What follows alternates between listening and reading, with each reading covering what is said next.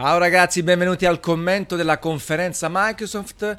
Continuo con questa formula apprezzata per Electronic Arts, poi in descrizione trovate il link alla diretta completa, quella che ho fatto in tempo reale con le reaction a caldo e tutta eh, l'interazione con gli utenti in chat. Conferenza Microsoft che è stata molto molto bella, ritmata, voto 8, 8,5, ci torniamo dopo, scrivete anche il vostro voto nei commenti, cominciata con Halo Infinite. Già il nome lascia presagire qualche qualche novità per la saga.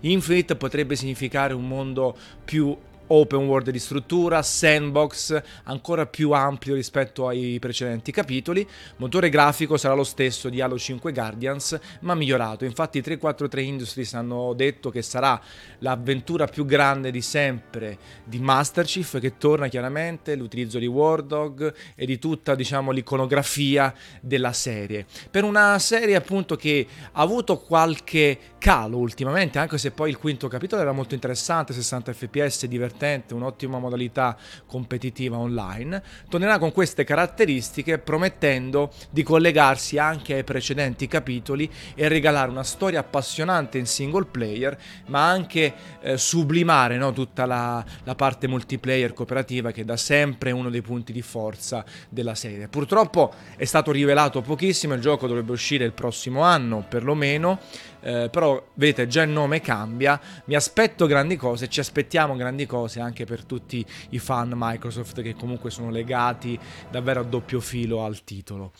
Poi il seguito di, del delizioso Ori, Ori and the Will of the Wisps, quindi non è Ori 2 proprio classico, eh, c'è un sottotitolo, il gioco delizioso, uno dei migliori Metroidvania di qualche anno fa, con un utilizzo fantastico delle due dimensioni, del disegno a mano, del, di tutto quello che compone l'estetica, ma anche la parte musicale del mondo di gioco. Ecco, questo seguito eh, parte dal primo capitolo e vedete comunque è migliorato non poco dal punto di vista tecnico, rimane come impostazione chiaramente simile e ehm, c'è molta più effettistica, ancora più bello dal punto di vista grafico, artistico e mi aspetto anche qui si è visto un trailer molto genico con creature enormi ehm, queste stagioni differenti sempre questo tono cupo fiabesco immaginifico e, e, mi aspetto grandi cose ecco. La struttura già del primo capitolo era eccellente con una curva di progressione costante. Il gioco diventava via via più difficile però si legava alla padronanza del sistema di controllo, quello che si veniva eh, padroneggiato man mano che si apprendevano le dinamiche. Era un'avventura anche piuttosto lunga e quindi mi aspetto grandi cose, un miglioramento della formula, un'altra bella avventura, quindi questo è uno degli indie, tra virgolette, da tenere in considerazione. Poi la bomba! Sekiro Shadows Die Twice, il nuovo titolo di From Software, World Premiere ambientato nel periodo Sengoku del Giappone, la nuova creatura di Detaka Miyazaki, che finalmente si stacca da Dark Souls creando un Souls-like con Activision, ragazzi, non con Namco Bandai.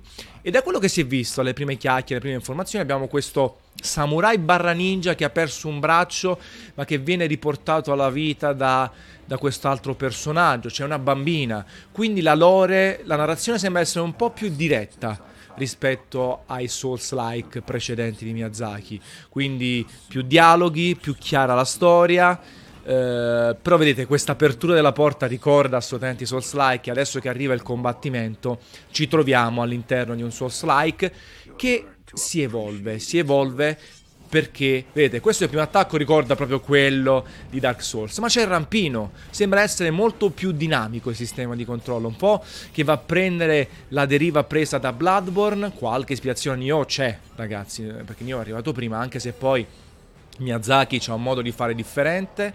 Motore grafico enormemente migliorato secondo me rispetto a Dark Souls 3 ci sono personaggi più o meno in salute eh, fazioni eh, lui vuole trovare vendetta e trovare il suo maestro quindi sembra essere leggermente più diretto ma comunque è un Souls-like eh, molto ispirato eh, Giappone feudale chiaramente vedete adesso lui ritorna in vita, quindi ci sono delle caratteristiche proprie dei Souls-like. Per me è chiaramente uno dei titoli più attesi in assoluto perché io adoro From Software, sono contento che si va oltre i Dark Souls, vorrei anche un Bloodborne 2, magari un giorno arriverà. Qui From Software, dopo essersi legata con Sony, Bandai Namco, adesso si lega su Activision e chiaramente Activision ha detto che sarà il gioco migliore di From Software, classico marketing eh, che ci può stare, però vedete anche il, eh, a cavallo, lui si chiama Sekiro, Shadows Die Twice c'è quel riferimento, staremo un attimino a vedere.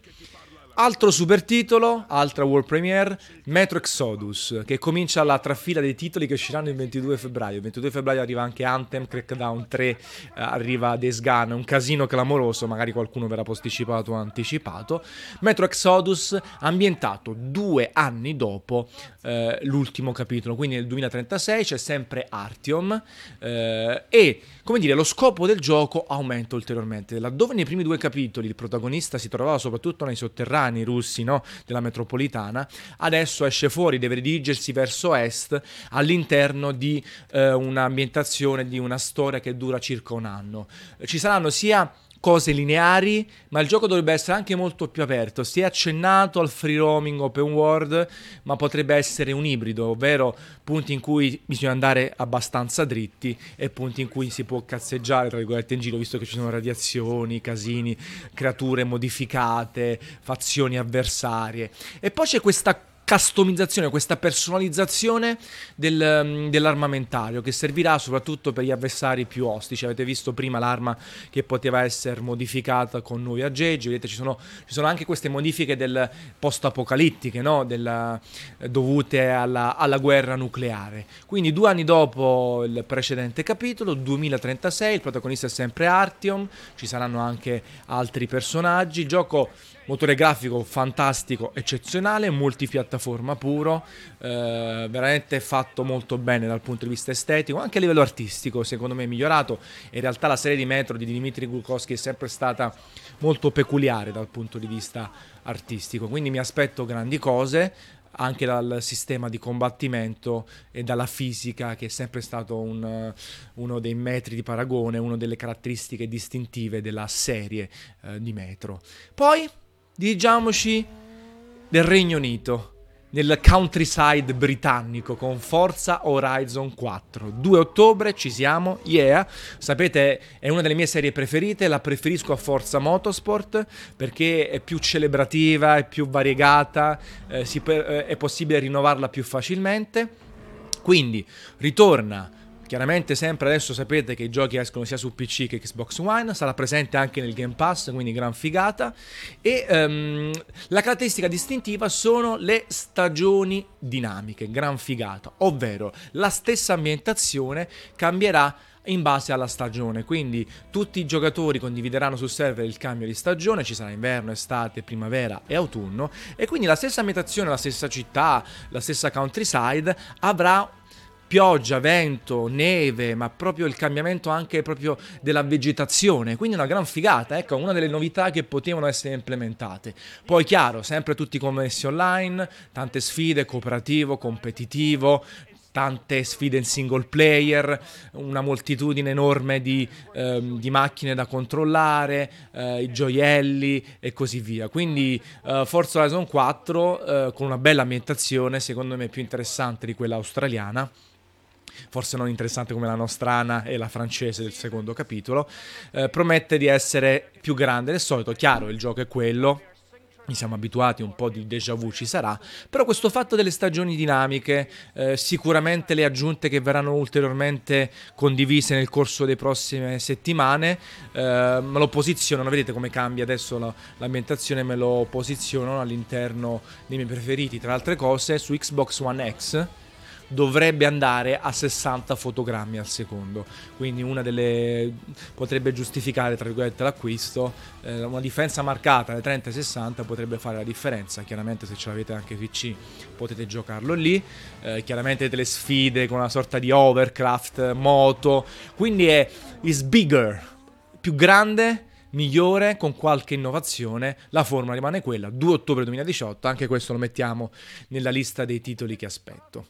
Poi andiamo su We Happy Few, di Compulsion Games, che poi sancisce anche uno dei momenti topici della conferenza Microsoft, quando Phil Spencer, ehm, il fratello di Bud, mitico scherzo, ha annunciato l'acquisizione di 5 team di sviluppo, tra i quali questi, insieme poi ai Ninja Theory di Hellblade, oppure eh, The Coalition di, di, di, Gears of War eh, e gli Undead Labs di eh, State of Decay. Compulsion Games, quindi il 10 agosto esce il gioco, anche se multipiattaforma, se non sbaglio, questo qui perché comunque era stato già preannunciato, parla di questo scenario eh, distopico nel quale le persone prendono una droga chiamata Joy per abbattere i sentimenti negativi. E invece si concentra sulla storia dei downers, quelli che non prendono queste droghe e quindi vivono questi sentimenti negativi e diventano criminali, diventano pazzi o comunque cercano di avere una vita reale che non viene soppressa da una droga. Lo stile molto particolare ricorda eh, tanti giochi, un po' Bioshock, eh, ma, ma, non soltanto, Bioshock Infinite, eh, questo futuro comunque come dicevo distopico molto interessante. È stato annunciato tantissimi anni fa, se vi ricordate ragazzi, 2013-14, una roba del genere, finalmente è addirittura d'arrivo e quindi Belle aspettative, un titolo interessante, ne parleremo anche su gameplay.cafe, ragazzi visitate il sito eh, che ci sono un sacco di articoli. Devil May Cry 5 torna, quindi il sequel ufficiale della saga di Devil May Cry, sviluppato in seno a Capcom, quindi non in Ninja Theory. Abbiamo lui, abbiamo anche il Dante, tra virgolette, vero che si vede a fine trailer e a detta degli sviluppatori sarà un sequel vero e proprio di grande pregio, di grandi contenuti, quello che vogliono i fan. Sempre come al solito, vedete, cacciarone, un po' trash, ambientazioni moderne, antiquate, demoni, eh, chiaramente sistema di combattimento estremamente dinamico ehm, e quindi eh, comunque al di là delle, delle, dire, delle, dichiarazioni di marketing il gioco sembra esserci. Ho visto delle lamentele, no? vorremmo comunque Ninja Theory erano riusciti a fare un DMC con una storia migliore di Devil May Cry. Staremo a vedere, è chiaro che Devil May Cry 5 è una, come dire, una, una, è un professare l'intento di fare un gioco in grado di reggere agli altri capitoli della saga. Poi non tutti sono stati belli, eh, i Devil May Cry, non so se, se concordate con me, però eh, vedete comunque sicuramente dal punto di vista tecnologico ci siamo poi vediamo se ci saremo anche dal punto di vista del gameplay, non sarà un titolo banale da questo punto di vista, eh, tanti boss, tante sequenze spettacolari, sequenze di intermezzo in puro stile Devil May. Sa- sarà poi da dire, approfondire un po' la natura dei personaggi e, e, poi appunto mentre finiva tutto vedete c'è Dante sulla moto che ha fatto anche citare tutti i presenti alla conferenza Microsoft. Comunque Devil May 5 Qui si salta di palo in frasca con Jump Force. Voi sapete che Namco Bandai ha la licenza di tantissimi titoli, eh, di tantissimi anime, no? eh, famosissimi in Giappone e anche nel resto del mondo, Dragon Ball, Naruto, One Piece. E quindi Jump Force sarà evidentemente un picchiaduro che racchiude tutti, tu, quasi tutte le licenze in seno e in possesso di Namco Bandai anche che alcune sono state create da loro direttamente, in questo picchiaduro, dai toni, se vogliamo ragazzi, abbastanza cupi, no? ne parlavo anche in diretta, eh, l'ambientazione è piuttosto cupa, anche le facce dei personaggi sono seriose e incazzate, il modello di combattimento, il modello sembra essere ripreso dagli ultimi Naruto, un mix staremo a vedere, c'è, c'è un po' di tutto, un po' di più, eh, quindi è proprio questa, ecco cos'è, il porn dei super fan di questa saga. E c'è anche, delle varie saghe scusate, e c'è anche una bella chicca finale che verrà mostrata, non ve l'anticipo, magari non l'avete notata durante la conferenza di Microsoft, vediamo se si vede, altrimenti ve lo dico io, si vedono di spalle, esatto, Death Note, quindi ci sarà anche la presenza di Death Note. Tanta tanta roba, soprattutto per i fan. Saltiamo in questa conferenza che è stata super ritmata, proprio come questo gioco, Dying Light 2, uscita anno prossimo, spring, primavera. Eh, un gioco che è stato forse dal mio punto di vista un po' sottovalutato il primo capitolo, ma ha il suo perché e questo sembra, come dire, eh, evol- evolvere la formula in maniera anche piuttosto forte, soprattutto e si, si nota subito con le dinamiche da parkour. Eh, ne ha parlato sul palco Chris Avellone, che conosciamo ass- assolutamente, e quindi che innanzitutto ha detto che le dinamiche parkour, che ricordano un po' Milo's Edge, no?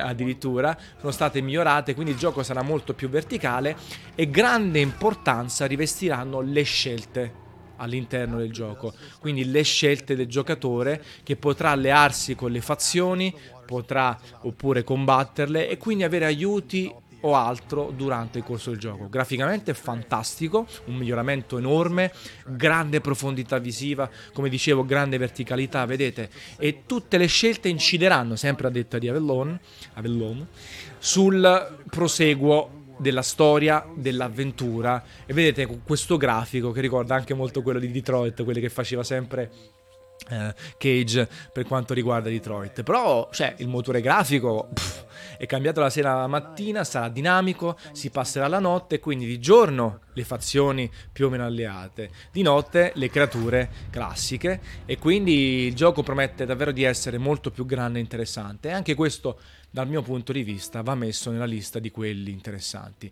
Gears of War 5 oppure Gears 5, anzi ancora più corretto, Gears 5 ritorno di The Coalition e devo essere sincero, sono rimasto piuttosto sorpreso in positivo, nel senso che il quarto capitolo l'ho giocato e l'ho finito mi è sembrato un po' troppo statico, un po' troppo standard, un po' vecchiotto.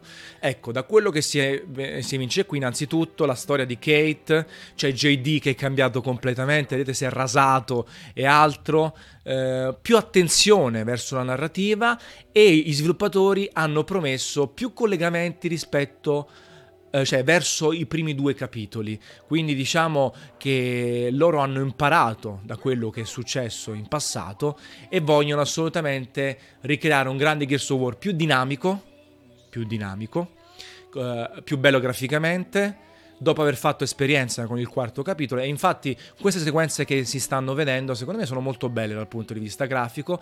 E se guardate le animazioni e i movimenti al di là delle sequenze pre-renderizzate magari eh, dal motore grafico eh, sono interessanti. Vedete c'è lo sciame eh, c'è la possibilità di rubare quella sorta di mazza chiodata e utilizzarla. Le animazioni sono migliori anche i movimenti dei personaggi. Ci sono dei, mo- dei momenti in cui c'è, eh, c'è maggior dinamismo.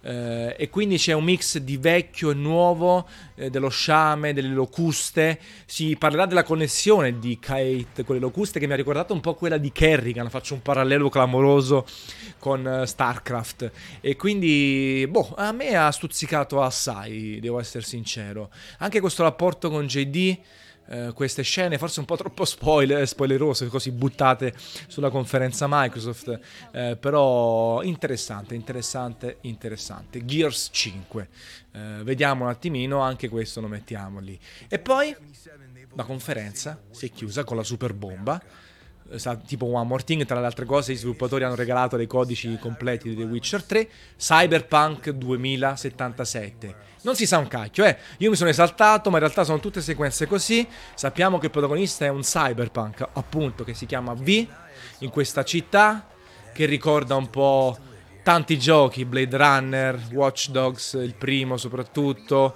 eh, futuro distopico, eh, cambiamenti. Eh, ci aspettiamo grandi cose, se il personaggio verrà personalizzato o meno, forse no, ed è forse un bene perché noi ci siamo tantissimo legati al protagonista di The Witcher. E, e, quindi grande libertà, vediamo macchine volanti, macchine su quattro ruote, appunto eh, questa città corrotta, tanta gente strana, lui che comunque è un figo, con queste armi personalizzabili, eh, robot, non si capisce, cioè, non si capisce nulla. Si comincia a vedere meglio l'ambientazione che è chiaramente figa, però fermiamoci con le esaltazioni perché sono tutte robe pre-renderizzate eh, fighissime quanto volete, non si è visto ancora niente del gameplay, non si sa nulla della data di uscita, perlomeno fine 2019, potrebbe essere 2020, però perlomeno il gioco esiste. Esiste, no? o questi l'hanno fatto a tavolino. Però grande esaltazione dopo The Witcher, vogliamo un altro gioco potenzialmente da 10. Vedete comunque l'ambientazione è fighissima. Ci saranno sicuramente nuove informazioni nel corso del tempo, vedete macchine volanti, gente che vola e così via. E poi nel, nel, diciamo nel, nel, trailer finale volevo dare piccole eh, conferme. Su una conferenza molto bella, ritmata, 8, 8,5, scrivete il vostro voto, tanti multipiattaforma, tante premiere, buone esclusive, chiaramente Microsoft doveva rimettersi in pista e secondo me Phil Spencer ci è riuscito. Ha rifocalizzato l'azienda, ha fatto capire che c'è eh, l'impegno da parte di Microsoft nel dare il top anche in termini di esclusive titoli first party con l'acquisto di 5 team, volontà di riacquistare i giocatori, di farli esaltare, proporre il nuovo console, la più potente Xbox One X e hanno già annunciato che ci sarà una nuova console, così hanno buttata lì per far capire che comunque Microsoft vuole rimanere all'interno del mercato dei videogiochi e fare grandi cose. Quindi ripeto, 8 8 e mezzo, vediamo un attimino cosa succederà. Tante aspettative, tanta voglia di, di, di, giocare anche su Xbox One, i servizi, il cloud, l'uniformazione col PC, cioè tanta carne al fuoco. Quindi diciamo una grande ripartenza da parte di Microsoft. Dite la vostra nei commenti, ci vediamo alla prossima conferenza commentata insieme a voi. Ciao ragazzi, capate in bocca.